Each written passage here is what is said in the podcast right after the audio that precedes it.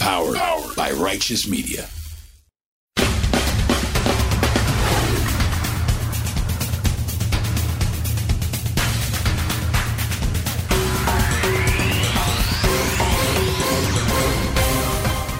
Welcome to Independent Americans.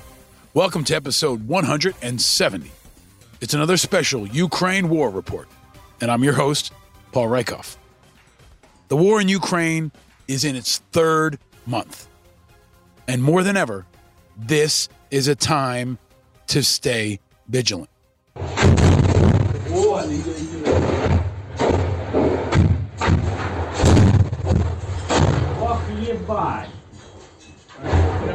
That's the sounds of relentless shelling happening right now at the Azovstal plant in Mariupol, Ukraine. Witnesses are calling it living hell. There are reports that the massive steel complex has been bombarded 34 times in just the last 24 hours. Russian troops continue to attempt to storm the plant. 100 Ukrainian civilians, maybe more, more than a thousand Ukrainian soldiers, and hundreds of wounded remain trapped, fighting to their death inside the Azovstal plant in Mariupol right now. The plant and the city were supposed to fall weeks ago. But like so many other moments in this war, Ukraine has defied the predictions. The Azovstal plant has become the latest symbol of Ukrainian strength, defiance, and toughness. This is their Alamo, and they will fight to the last man or woman to defend it, like they have for every other inch of their land in the last three months of this war. Easy is over. It's long since over. This is the long haul now. The artillery and trench battles in the east of Ukraine are grinding into what could devolve into a stalemate that could last months, even years. This is where the war in Ukraine could turn into an even more brutal and horrifying grinder. You'll want to turn away. You'll feel a need to turn away. And Putin wants you to turn away. But you can't. Ukraine is the fight of our time, a fight for all times. And Memorial Day, summer break in America, Roe versus Wade, the NBA playoffs, the midterm elections, whatever Elon Musk does, none of that is a good enough excuse to turn away from the fight of our time, the fight for all time. It's not just the people of Ukraine who have to stay focused. It's not just our leaders in Congress and our president that have to stay focused. Every single independent American who loves freedom must stay focused. We must stay vigilant. Because the war of our time rages on.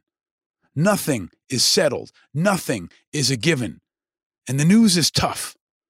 The flood of death is constant, but the stakes remain exceptionally high and are getting higher by the day.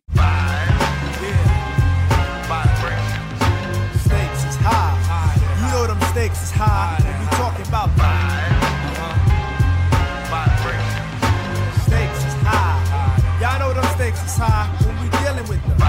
Easy is over. And apathy is Putin's best ally right now. He wants you to be tired of the war news, tired of the war crimes, tired of the shelling, tired of the videos of Ukrainians blowing up Russian tanks. He wants you to change the channel. He's waiting on it. He's counting on it. And you can't give it to him. We can't give it to him. The Ukrainians have no choice but to fight. And they'll be doing it day or night, with or without us. But the U.S. has finally put the pedal down. First Lady Jill Biden visited Ukraine on Mother's Day as a powerful show of support. And President Biden finally signed a Lend Lease agreement this week to maximize the flow of American weapons and support into Ukraine. But we need to continue to give anything we can to the heroic people of Ukraine until this is done, our political support, our financial support, our emotional support, and most of all, our attention. Attention must be paid. And on this show, I'll do my best to make it easy for you. In another episode now, with another important, inspiring, and iconic leader, a guest who's changing the past, present, and future of not only Ukraine, but also of America. Another leader who knows both worlds, the U.S. and Ukraine. He's a man who was raised in Florida, but spent the last eight years of his life living in Ukraine. And he spent the last three months on the front lines of the war, helping us all stay connected, stay attentive, and stay vigilant. He's an American Special Forces veteran, a combat journalist, the husband of a Ukrainian who is telling the story of this war through his life in it. When Ukraine needed him, he answered the call to stand by me. He's American veteran, author, and journalist, Nolan Peterson.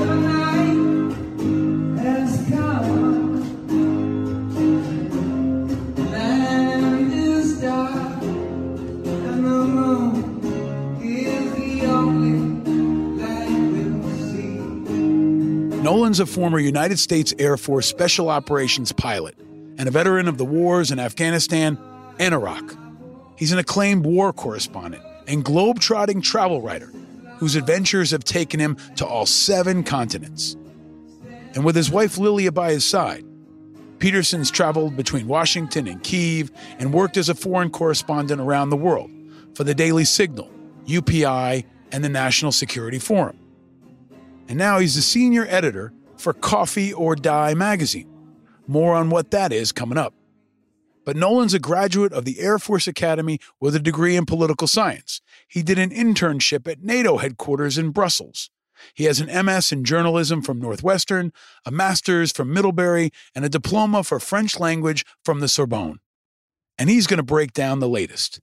He's going to tell us what's happening right now inside Ukraine in the skies with the pilots, among families that are ripped apart, inside Mariupol, behind the lines with the units of foreign fighters, and into the future.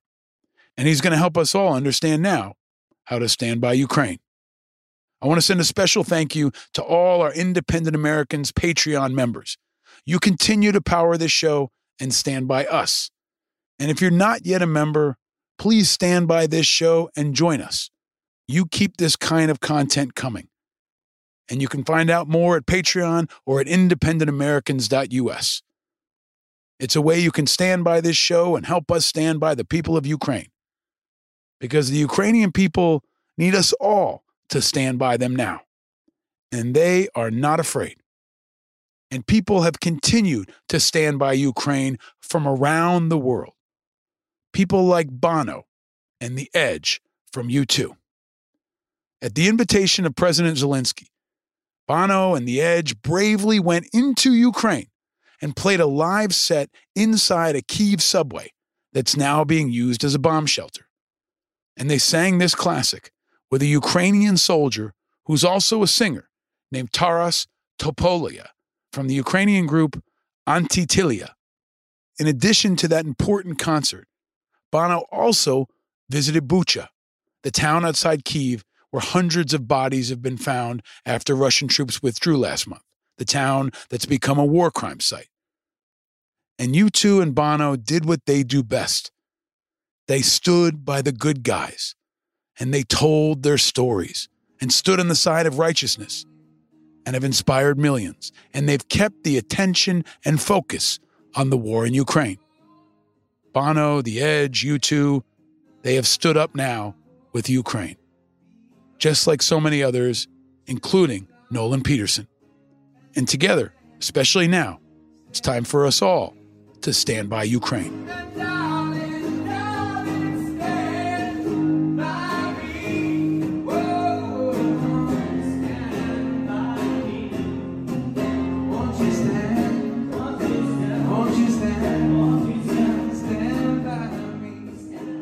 It's just like the classic Benny King song says When the night has come and the land is dark, and the moon is the only light we'll see, No, I won't be afraid.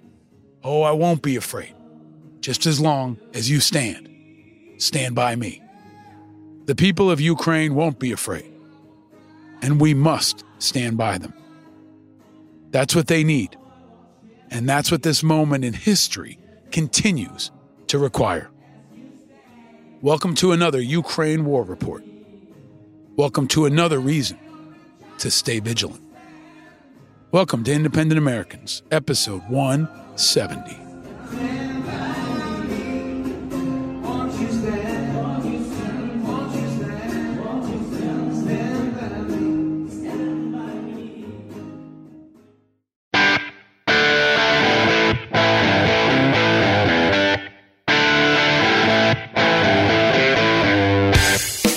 Ladies and gentlemen, independent Americans around the country and around the world.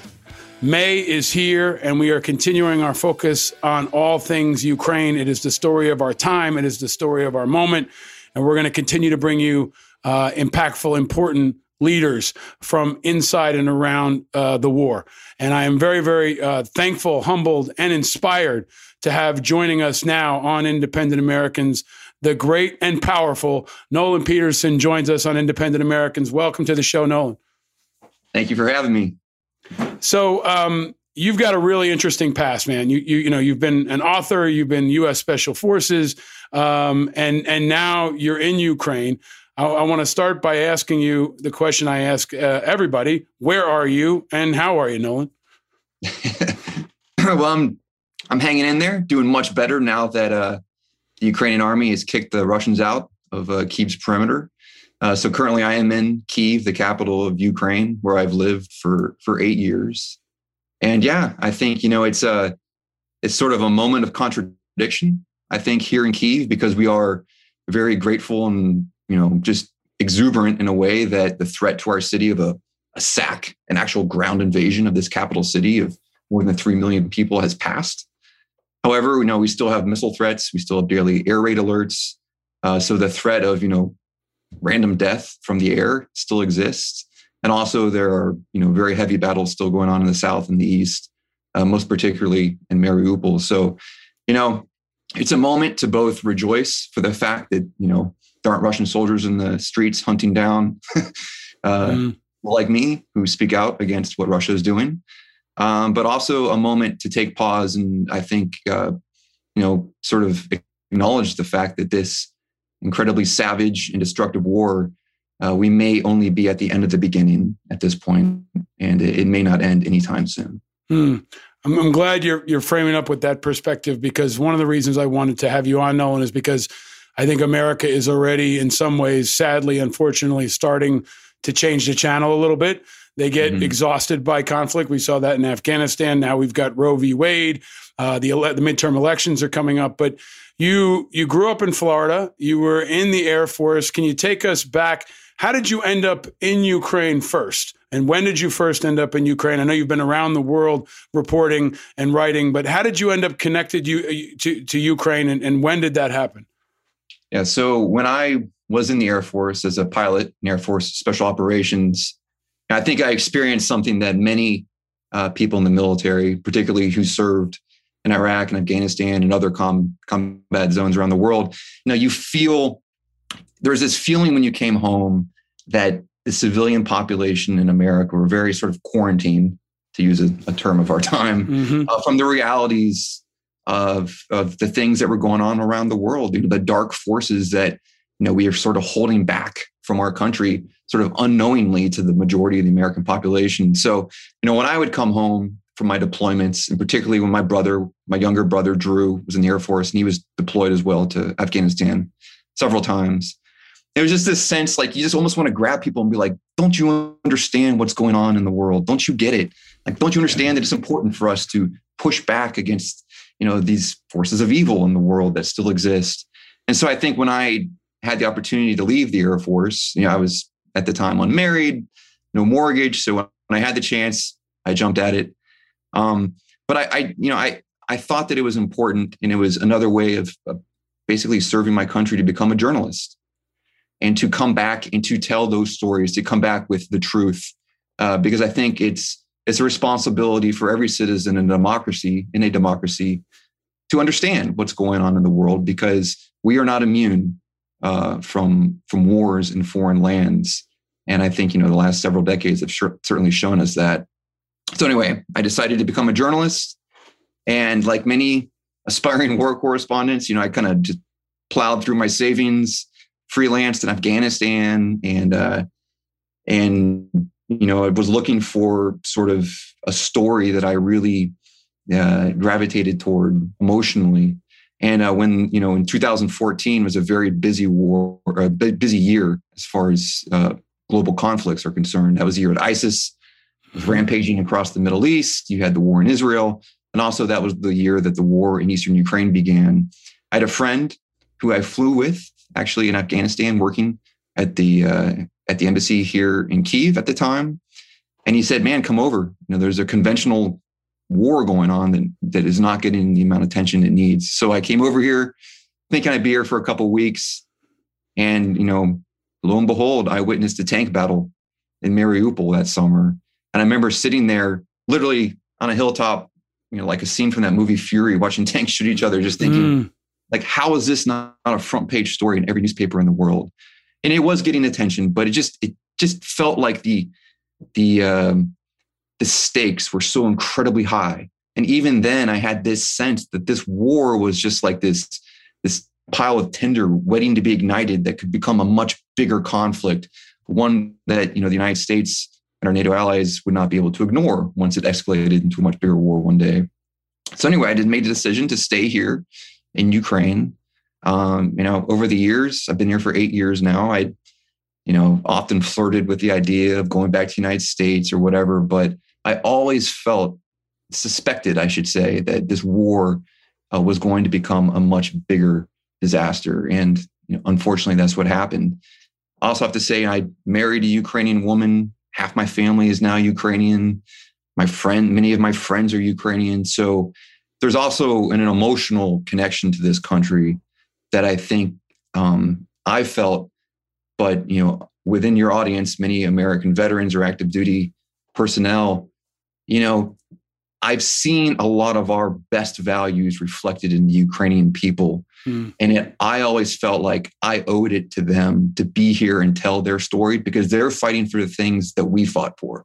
I was 19 years old on 9 11, and I remember how mad I was to see my country attacked and to feel like our way of life and the things we value were being, you know, being targeted and, you know, we're being th- not threatened per se. I don't think our country is ever existentially threatened by Al Qaeda, but those things, you know, were being attacked. And so I think here in Ukraine, you see that same passion to defend their way of life and a better future for for their country. And it's a story that really, you know, emotionally resonated with me. And I, you know, over these past few months of full scale warfare now, now I'm both very saddened to see what's happened to this country. But also, in a way, I mean, if there's one you know good things come out of this, I guess it's like this story about Ukraine is now being more widely told, and I hmm. think bravery of the Ukrainian people, not just the soldiers but the civilians as well, and their commitment to the things we value: democracy, equal rights, liberty, freedom. You know, all these things that we cherish. We see that now. We see what they hold dear. And so I think that this has been a moment, you know, for Ukraine to be in the spotlight. And so I guess, you know, like I said, if there's one positive outlook or a positive outcome of this conflict, it's been that. Mm. Well, you're you're bravely shining that spotlight, and and that's why I think your reporting and your Twitter feed has been in, indispensable. Adrian Bonenberger and I spoke about your work in in the last episode when I talked to to he and his wife Irina, and they told their heroic story. But I think it's also interesting knowing that you're doing it from an unconventional perspective. Your background is unconventional. Your voice is very powerful, especially your ability to communicate these two worlds and to interpret what this means for Ukraine, what it means for the world, and what it means for America. I've said before, I think right now the Ukrainians are embodying American values better than Americans are in many ways, right? And it's a, it's a mirror for us to, to, to, to think about what we really stand for and what we would really do. But I want to I want to explore the way you're doing it. You're not over there for NBC News or for the AP. You're you know you're the the senior editor for Coffee or Die magazine um, which is you know which is going to be new to some folks. So can you explain what is Coffee or Die magazine and um, how is your perspective? Um, how has that enabled you to have a different perspective than maybe conventional uh, journalists or traditional mainstream journalists who may be over there or, or may not even be over there? They, they may be sitting behind a desk while you're out in the field reporting. Right. So Black, uh, so Coffee or Die magazine is the the news site of Black Rifle Coffee Company, and it's a you know, I guess a couple years ago you could call it a startup news site, but I think we're we're well on our way now. I've done some. Our collective team has done some incredible work. Uh, we both we have both veterans who have become journalists as well as civilians, so we bring both perspectives. Um, but yeah, I think we we value uh, stories uh, that matter to to our audience, particularly focusing on people who have served in the military, first responders, or you know people who are in the military. And so there's a certain angle that we that we um, we shoot for with our work. Um, but I think you know it, as as veterans or people who have military backgrounds, you know you do see war in, in a different way, but you also you know look for stories that might otherwise be overlooked by the main so-called mainstream media. I know it's kind of a cliche term, but it, you know it is somewhat true. And I think the, the, most obvious example of that is the fact that I've been here for a long right. time, right? And I think that you know this winter when Russia started massing troops on the border, you know this became just a you know every journalist on planet Earth came to Kiev in particular, but Ukraine more generally, to cover this monumental story, and that and for good reason because it is the story, probably the biggest story of our time. Um, but the thing is, there's been a war going on for here for eight years, right? right? Two of the largest land armies in Europe have been shooting at each other since 2014. Where were all these journalists all that time? And there have been other very excellent journalists who've been here during these years, but by and large, the focus of the mainstream media has not been on Ukraine during all these years of warfare. They've dipped their toes in it, or they'll have a correspondent based in Moscow coming here from time to time, hiring a fixture and getting a story and then leaving. So I think that, you know, one, I think the greatest advantage of working for sort of a non-traditional media outlet is that they saw value in having a full-time war correspondent in Ukraine, even when this was not the hottest, you know, story in the world. And so I've been able to, to be here uh, to see the evolution of this country, both its society and its military.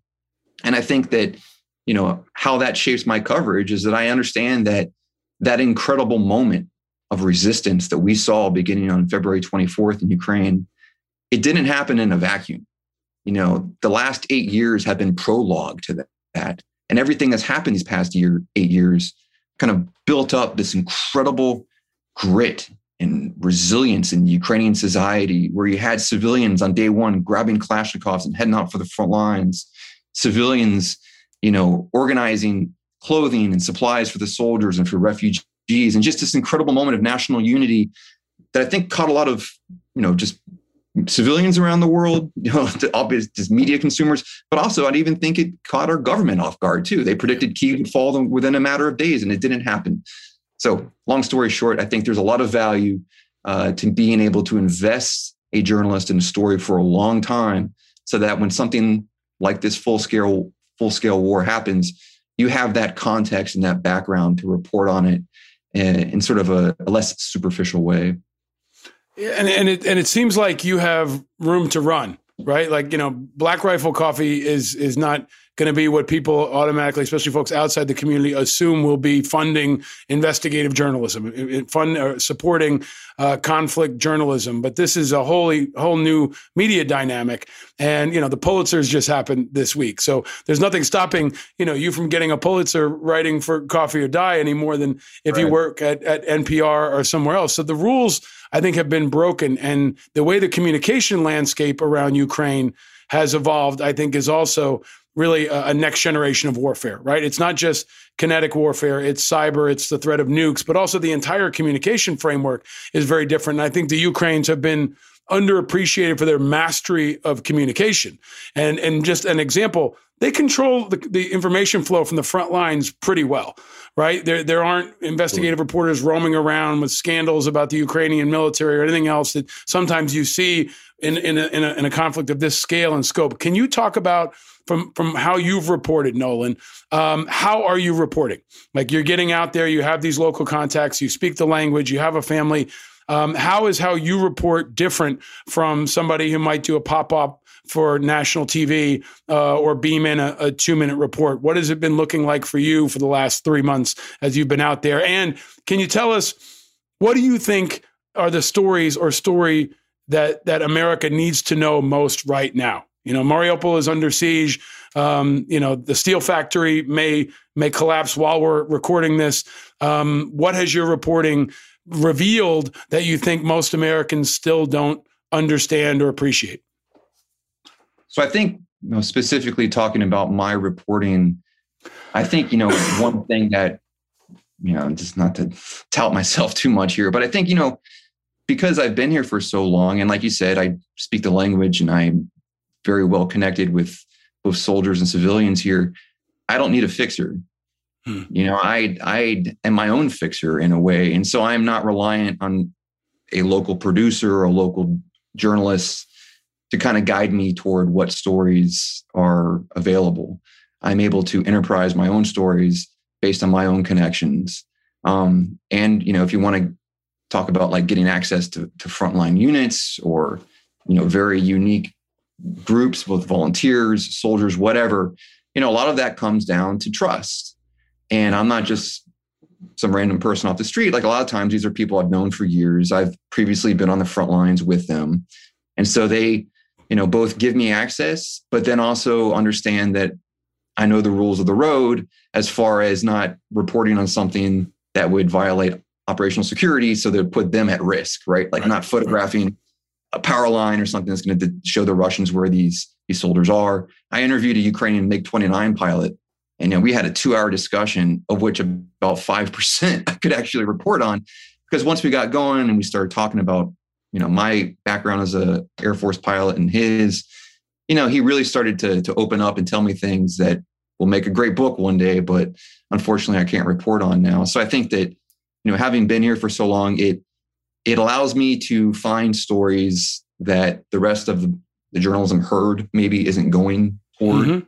Um, because they all sort of rely on the same kind of group of ideas, you know, for their stories. Mm-hmm. Yeah. I can find everybody goes left, I can kind of go right and find something unique.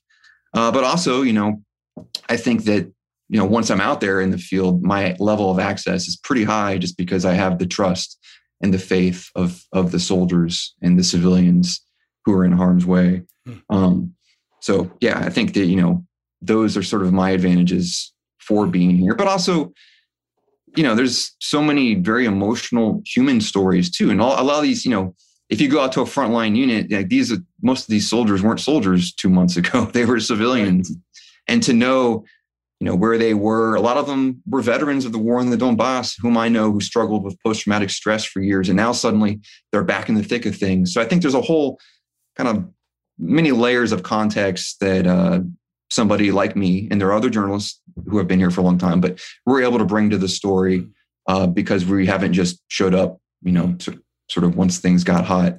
As far well, as can I pull on one thread there because I think I, we've got you here as a you know United States Air Force pilot. Um, you talked about the MiG 29 pilot that you interviewed. Can we focus in on that for a second and maybe pull out a bit? Because I feel like the air component of this war has been kind of seen in awe and in, in, in myth, maybe even now. Uh, another one of those things that most um, you know, talking heads predicted that you know the Russians were going to get um, air superiority immediately, and they were going to dominate because of that. You know, we we've kind of s- slid past some of these groupthink ideas that were in the early stage of the war, and that was one of them. Can you talk about that part of your reporting? What did you learn from talking about that pilot? And as a pilot yourself, what part of that story do you think folks need to understand back home in the states? That platforms are not, you know, God, right? That the human element, even in a domain of warfare which is so connected to technology as air combat, the talent, the creativity, and the guts of the human beings who are in combat still really matters. Hmm. And so I think the air war here is an incredible example of the fact that, you know, in this age of high tech warfare, you know, the Russian pilots are clearly not as as uh, talented as their Ukrainian adversaries. The Ukrainian pilots, several of whom I've talked to, said that the, the Russians have struggled to fly in inclement weather. Right. That they got very used to flying in a very, you know, a very low threat environment in Syria. So when the war started here, they thought they were just going to like have at it, tread on here, own the airspace on day one. But the Ukrainians' ground based air defenses were much more resilient and much more effective, probably with some US intelligence help along the way. Yeah. Um, uh, but also the pilots proved that, you know, they were going to keep flying. And I think that that really, you know, without getting into any details that would compromise them, I think it comes down to a lot of creativity you know the ability to relocate to different airfields to operate with degraded equipment and technology and all these things uh, played into the ukrainians favor uh, their ability to MacGyver solutions yeah. using low tech solutions to kind of overcome their weaknesses when it comes to the Russians and their ability to take enormous risks. And I think that, you know, all that depends on incredible training. Like if you're going to take huge risks, it doesn't count for anything if you don't have the skills to back it up. Right? right. And all your creativity doesn't count for anything if you don't have the skills to back it up. So I think that, you know, the air war here certainly is a lesson that I hope that our military is is taking notes on is you know in the sense that you know there is a certain point I believe in modern warfare where technology is going to kind of cancel each, itself out. And our pilots if we lose GPS if we lose all these Gucci tools we've gotten used to can we still eyeball lobbing a bomb onto a target like in World War II can we still you know fly VFR can we fly at night without using instruments, you know, like yeah, or yeah, yeah, like all these things that that maybe you know we sort of lost the, those skill sets a little bit as we become dependent on technology. And I think the Ukrainians have shown uh, that being able to to work around those deficits pays dividends in a high end war like this. Yeah, I think that's that's a really important point, Nolan. The creativity, the ingenuity, you know, we used to say all the time in, in the American infantry adapt, improvise, and overcome. But that's also trained into you. So you can see also the decentralized leadership that's been a part of the Ukrainian training in contrast to the Russian leadership, which is so regimented and so uh, hierarchical, right? We're seeing the, the creativity of Ukraine um, really be a, a, tremendous difference maker on everything from weather to equipment breakdowns. And that seems to be the ethos of the military that I think most outsiders didn't appreciate the differences around, right? The the the ability to to continue to iterate and improvise and just the sheer guts of what we're seeing from the Ukrainians across the board, military and civilian, I think has been stunning and and and inspiring. But I want to ask you, Nolan, if you can also pull back on another piece that you may have a unique insight. We've talked about foreign fighters on this show. We've we've talked to uh, Americans who've trained people. Uh, we've talked to folks who who are going over or are there now. Um, can you talk about this this piece? Um, and let me ask you, what do you know about foreign fighters that are now in in Ukraine? And is it is it an overhyped story? Are we making it a bigger story than it is because we're Americans and we're so self-absorbed that we want to hear about ourselves? Um, can can you can you pull that apart for us from your unique perspective as an American veteran yourself, who's been there for for eight years? What what's your take on on that story, Nolan? Yeah, so you brought up a really great point, which is, you know, our so to back up from the foreign fighter part of it real quick, but you know, as far as the intelligence we're providing the Ukrainians and the weapons, all those things are essential to their war effort. However, I think we need to be careful when, you know, you, sometimes you hear, you know, Pentagon officials saying, you know, what we're seeing now in Ukraine is the product of our eight years of training or whatever. That's not true. You know, like mm. I, I've witnessed the training in Western Ukraine at Yavoriv several times over the years. And I got to say, it was the Ukrainians, when it comes to combat skills, we're teaching the Americans more than yeah. vice versa. Because how many American soldiers have any, I mean, combat experience against tanks and trench warfare, heavy artillery, air attacks? You know, I don't, you know, maybe there's some people who've served in Desert Storm who can remember that stuff. Yeah. But the Americans with that experience are in their 80s and are in their 80s and 90s right now. Yeah, with a couple yeah, exceptions, and- maybe from Fallujah, but but beyond that, very limited. And I think that's an important part of kind of revealing the American arrogance. We're in no position to be teaching most of these guys about any of this, right? Exactly, and they've been on the weak side of the fight for a long time, and they've had you know less capable equipment, older equipment, and they've had to to keep harping on this, but to be incredibly creative and flexible to use what they've got and to improvise solutions over the past eight years to not just survive against the Russians, but to hold their own for the last eight years in that stalemated war in the Donbass. And now in the full scale war, they've actually been, they've pushed the Russians back from Kiev, Kharkiv now, and they've largely uh, kept the Russian offensive in the south and the east at bay for the last month or so since the Battle of Kiev was won. So, you know, I, you know, we like, for example, we give Ukraine all these new weapons. Like we served in the U.S. military.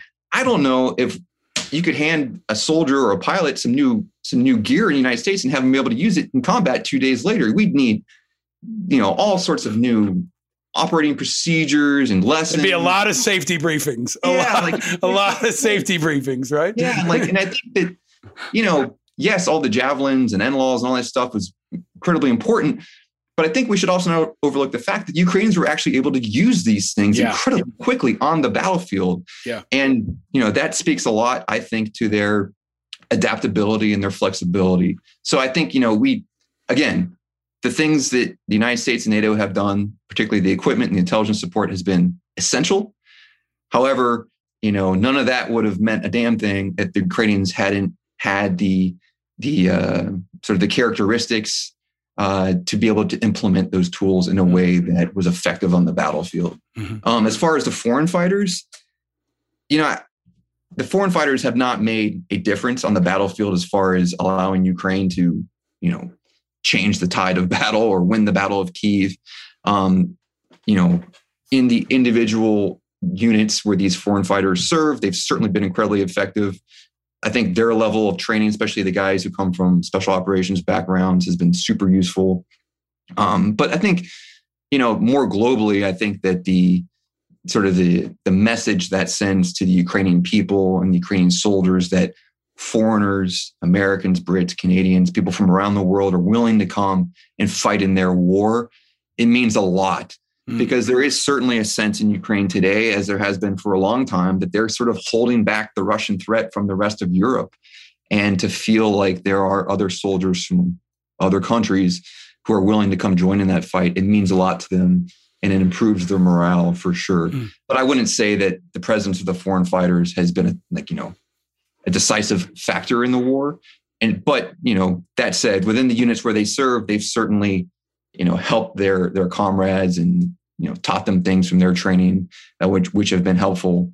Uh, but I think overall, it's been more of a morale booster for the Ukrainians than you know a combat edge, so to speak. Yeah, that's that's really helpful perspective, Nolan. Can can I ask you to drill down the story of the moment?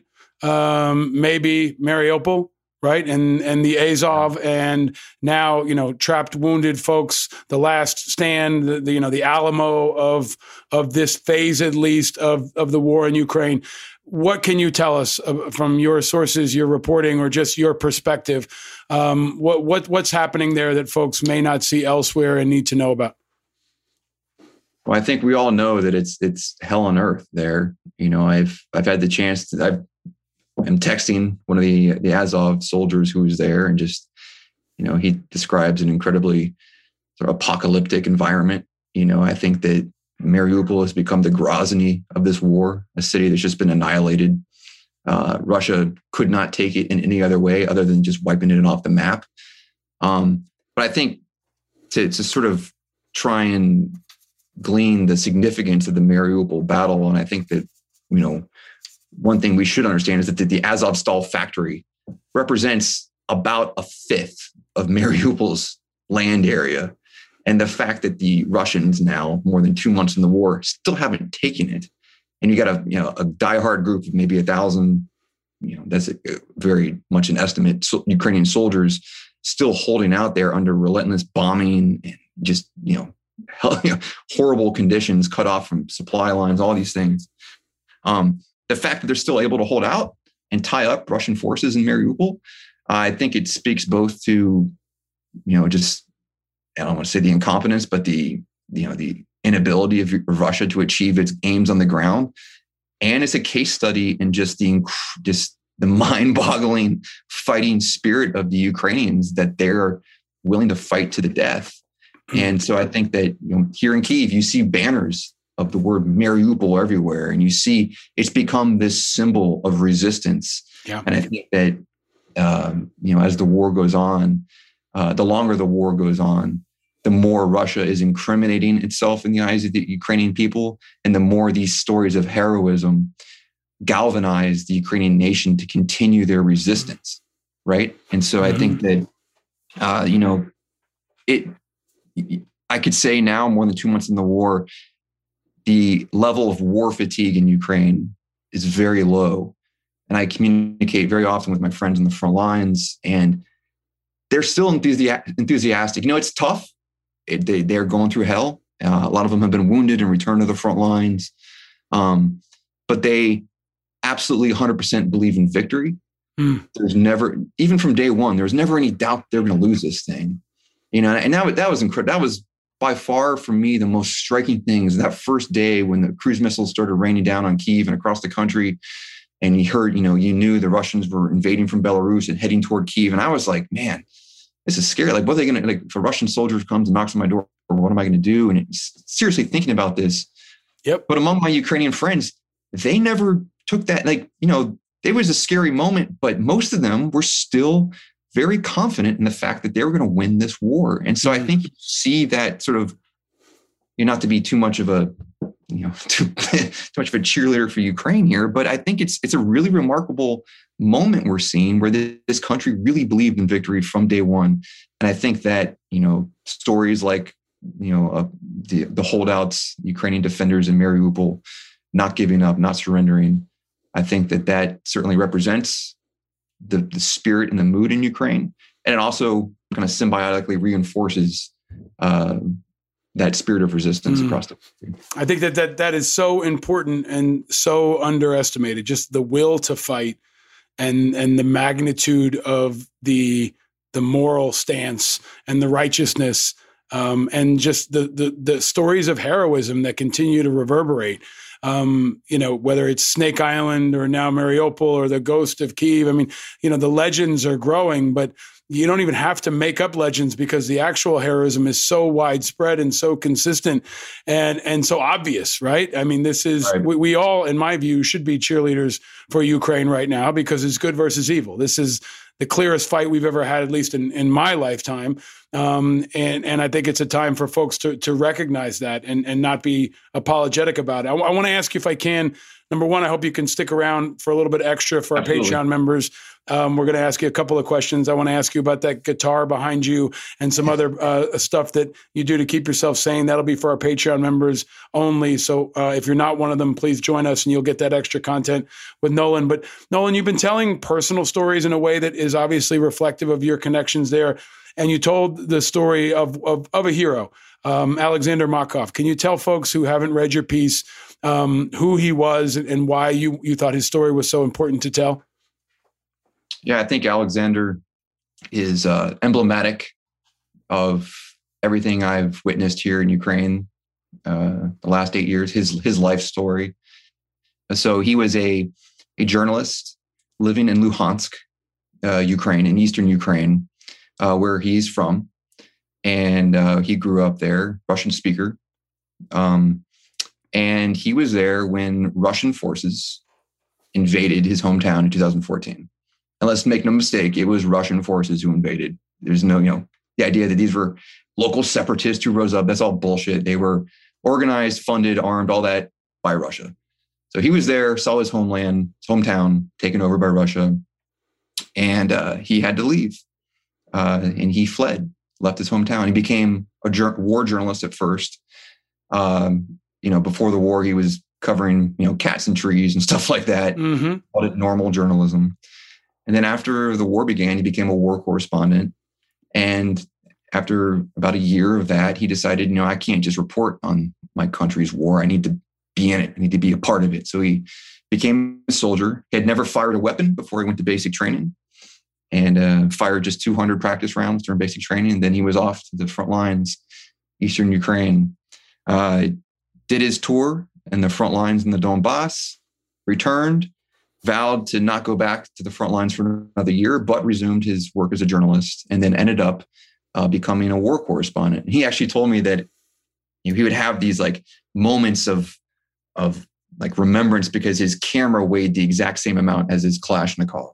Mm. And so he, you know, spoke very, you know, just very movingly about the fact that it was very hard for him as a veteran to move on with his life because his war was still there. It was still going on. And that's something I think that many American veterans would likely uh, understand as well, because you know, for many of us, we left our battlefields while our brothers and sisters were still on the front lines before our wars were over, and we had to somehow find a way to move on with our civilian lives, uh, knowing that our war wasn't over yet.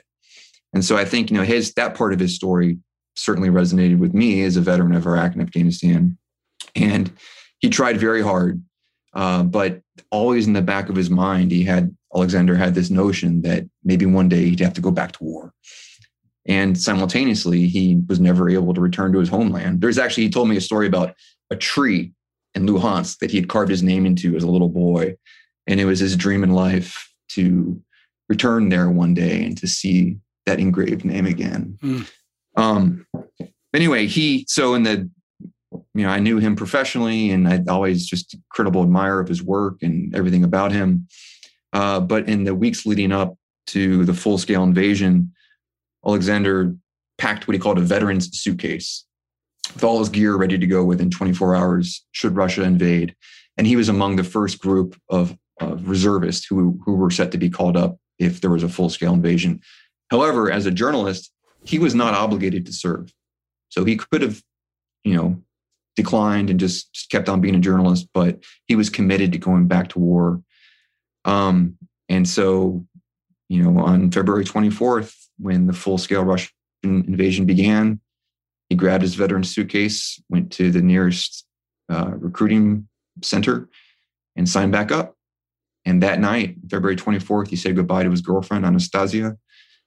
And uh, he went to the return to the war, proposed to Anastasia from the front lines in a video where he offered a pull pin from a grenade as the wedding ring. Hold on, that was that. It was the pull pin from a grenade. Was their wedding? Yeah, he said, I, "I'll give you a, proper wedding wedding ring when I get back from war." And uh, you know, they they were a beautiful couple.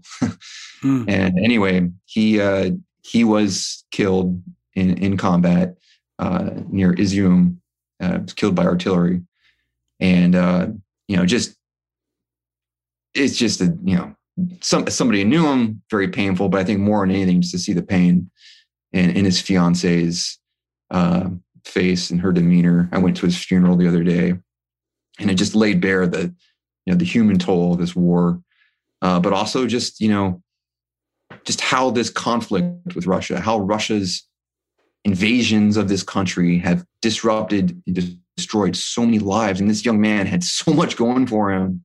And he tried so hard to leave this war behind, but he couldn't do it. And when his country needed him, he put it all on the line again, went back out there, and unfortunately uh, had to give his life. But you know, I just thought his story was very emblematic. Uh, I've, you know, like I said, I've known many other veterans of the Donbass conflict who have similarly similarly had to rejoin um, active duty service and go out to the front lines. And some of them, like I mentioned earlier, you know, had had demons from what they'd previously seen, mm. and so they had to return to their front. And I think that, you know, as fellow veterans of Iraq and Afghanistan, US veterans, you know, I think it would, we can sort of imagine what it'd be like if suddenly we had to go back to those battlefields again yep. on a moment's notice. And even more, you know, even more compelling for the Ukrainians that their homeland has been invaded. You know, they're mm-hmm. defending their, their hometowns, mm-hmm. their families, their streets, their apartments, their stuff their friends. So um, anyway, his he had a very powerful story, and um, you know, I was very moved to be at his funeral. But um, you know, I just as the war drags on, and I do know more and more friends who are wounded or or worse out in the front lines. And so it's thank just, you for sharing that. I think I think yeah. your perspective and your ability to really share the the details of Alexander as a human, right, as a person, as a fiance, as a friend, were were so critical. And we'll link to your reporting in the show notes. There are photos there from the services, and I think this is Nolan the kind of reporting that you're in a very unique position to do to tell his story um, and and to tell the stories that that represent so much about what's happening, um, and just the human side of this, because it, it's easy to think of this as a video game or or numbers on a on a TV screen, but there are so many human stories behind this that can only be told by someone who has that understanding and nuance that you do. Let me ask you um, maybe a, a final question here, Nolan mm-hmm. what's next we we want to talk about what's next what's what how these pieces connect um, when you look across the summer in in Ukraine, or you look across the next few weeks, what what if someone's watching the news or reading the paper, they're trying to keep up on this. Um, what would you encourage them to look for? We're going to obviously encourage everyone to follow your reporting, but what's the story to come, the story to watch for that you think will be really, really essential in the next couple of weeks? Well, I think you know, based on everything that I follow and my my you know the people I'm in touch with on the front lines, it seems as if Russia's second phase offensive, so-called second phase offensive, after they were defeated in the Battle of Kiev, is running out of steam rapidly. And so Russia will not be able to, it looks like at this point, achieve a decisive uh, outcome which they can claim as victory before they are effectively a spent force in the South and the East.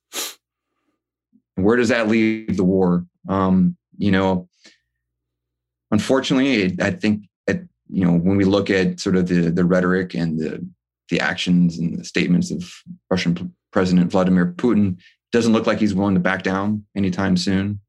So I think you know probably the most likely outcome is this thing just grinds on for a while. Um, I think you know, Russia is about to be a spent force in the south and the east, and that offensive is going to slow down. Um, and but on the other hand, the Ukrainians have shown the ability to go on the attack too. Around mm-hmm. Kiev, they did it. They've pushed the Russians back from Kharkiv. And so, as the Russians, like I said, sort of lose their steam, the Ukrainians are going to start to push back. The big question mark is when faced with you know an embarrassing defeat what does putin do next? Does right. he do something crazy to try and regain the advantage? Does he try and find some bullshit propaganda victory he can claim and back off?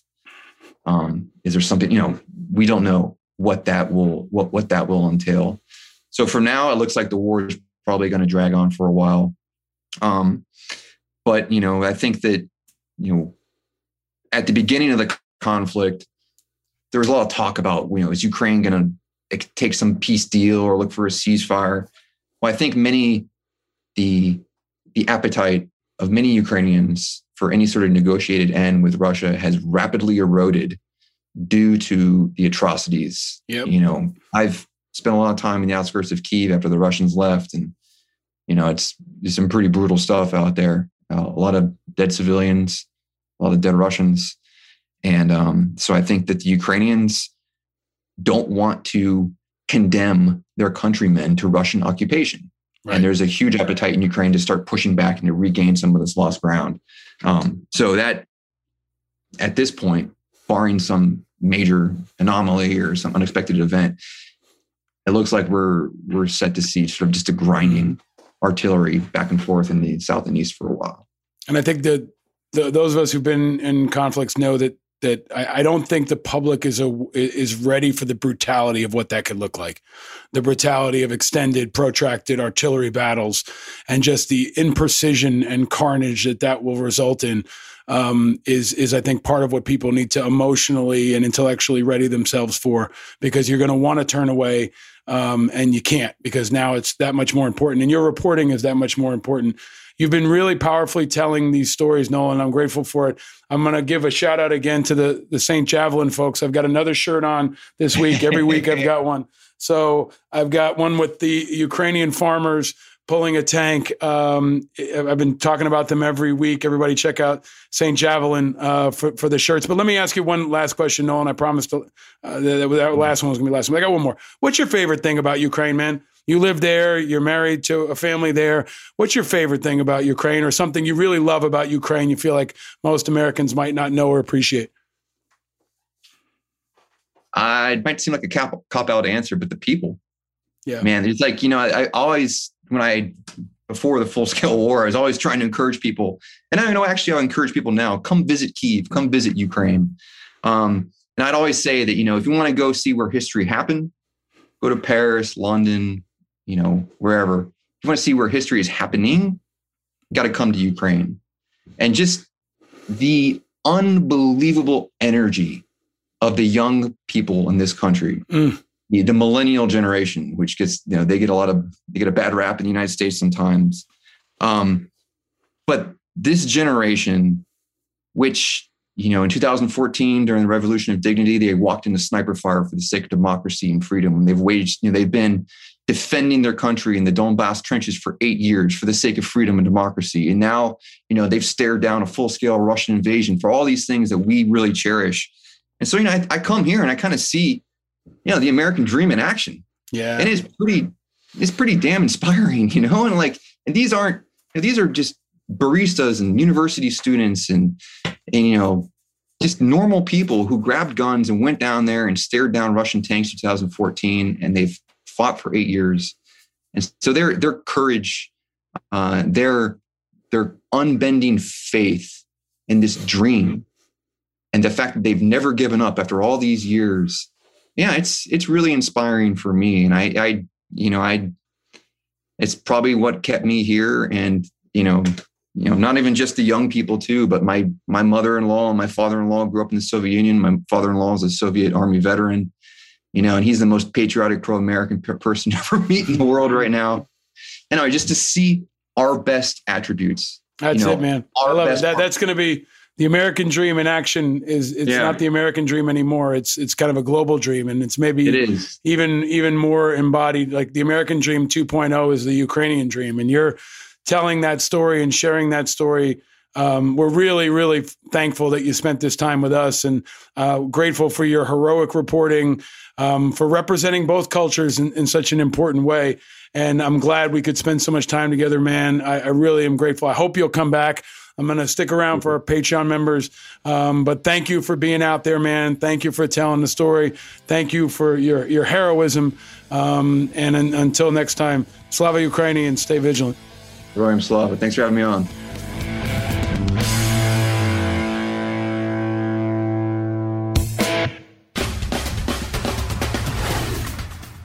Nolan Peterson is very brave. He's standing by Ukraine and please stand by him. Follow him on Twitter. Check out his books. Read all his reporting at Coffee or Die. And I'll link to all this in the show notes and on the Independent American's website. Nolan Peterson represents the best of what Ukraine is all about, the best of what America is all about, and the best of what being a helper is all about a true helper. Always look for the helpers. There will always be helpers, you know, even just on the sidelines because if you look for the helpers, you'll know that there's hope. The helpers are out there. I'm going to bring them to you in every episode. And you can also check the hashtag look for the helpers on Twitter and share yours. Be sure to follow us everywhere on social, play Guess the Guest every Wednesday night, and check out independentamericans.us. You can see the full video of my conversation with Nolan there. You can hear or watch all our recent episodes on Ukraine and all the episodes from the beginning. You can also get Independent Americans gear and support this show. You can stand by us, and you can also stand by us by joining our Patreon community. Thank you to those folks who continue to support this work, especially the newest members. Welcome to Liz Busk and Alex Davidson. Thanks for stepping up and joining the Patreon crew. Liz and Alex, welcome aboard. You're helping Righteous Media continue to bring you the five eyes in this and all our podcasts and everything we do independence, integrity, information, inspiration, and impact. Special thanks to the Righteous Media team, creative Chris Rosenthal, brilliant Bill Schultz, precise Paula Hernandez, and as always, my wife and two boys.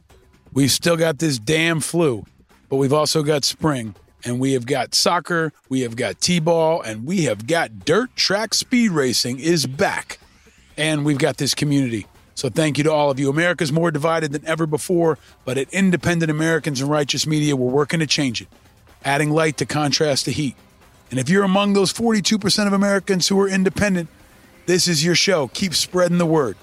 All are welcome, and we invite you to join us and be a part of the solution and part of the future. Be sure to check out all the other Righteous Media podcasts, especially The Firefighters with Rob Serra and B Dorm with Jericho Turner and Don Elevert.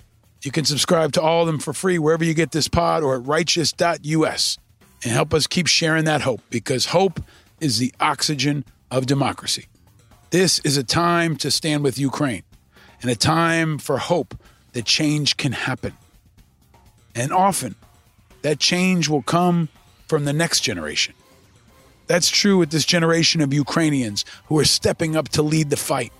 And hopefully, it will be true inside Russia, too. Bono from U2 put a point on it when he was interviewed this week after his visit to Ukraine. She was telling us a story and, and just being bear witnessing, um, bearing witness. So I suppose that's what we're here to do. Essentially, we were invited to come by President Zelensky. What do you think of the people who did this? Just finally. Oh, that's that's hard. To, that's hard. Um, I think it's it's one man's war, really, and I think there's people in Russia will will younger people know what's going on, and I trust in the younger people in Russia to throw this man um, out of his office that was so high and is so low right now. That's me trying to be understated. That's Bono putting it down in song and in spoken word, as he always does.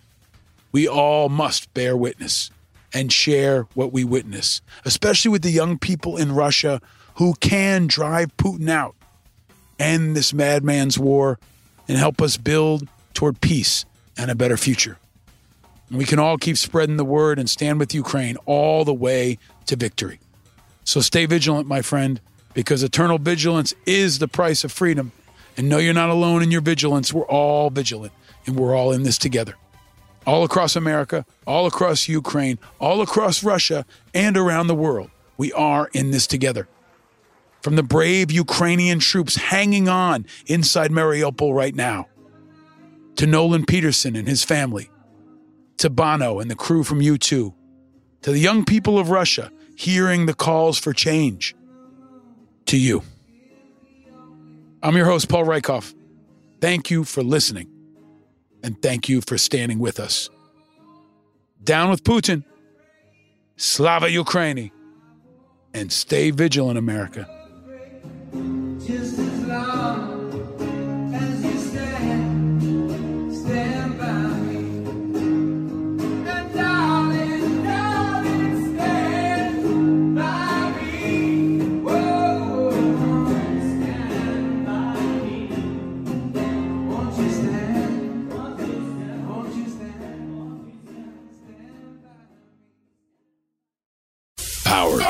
Righteous Media.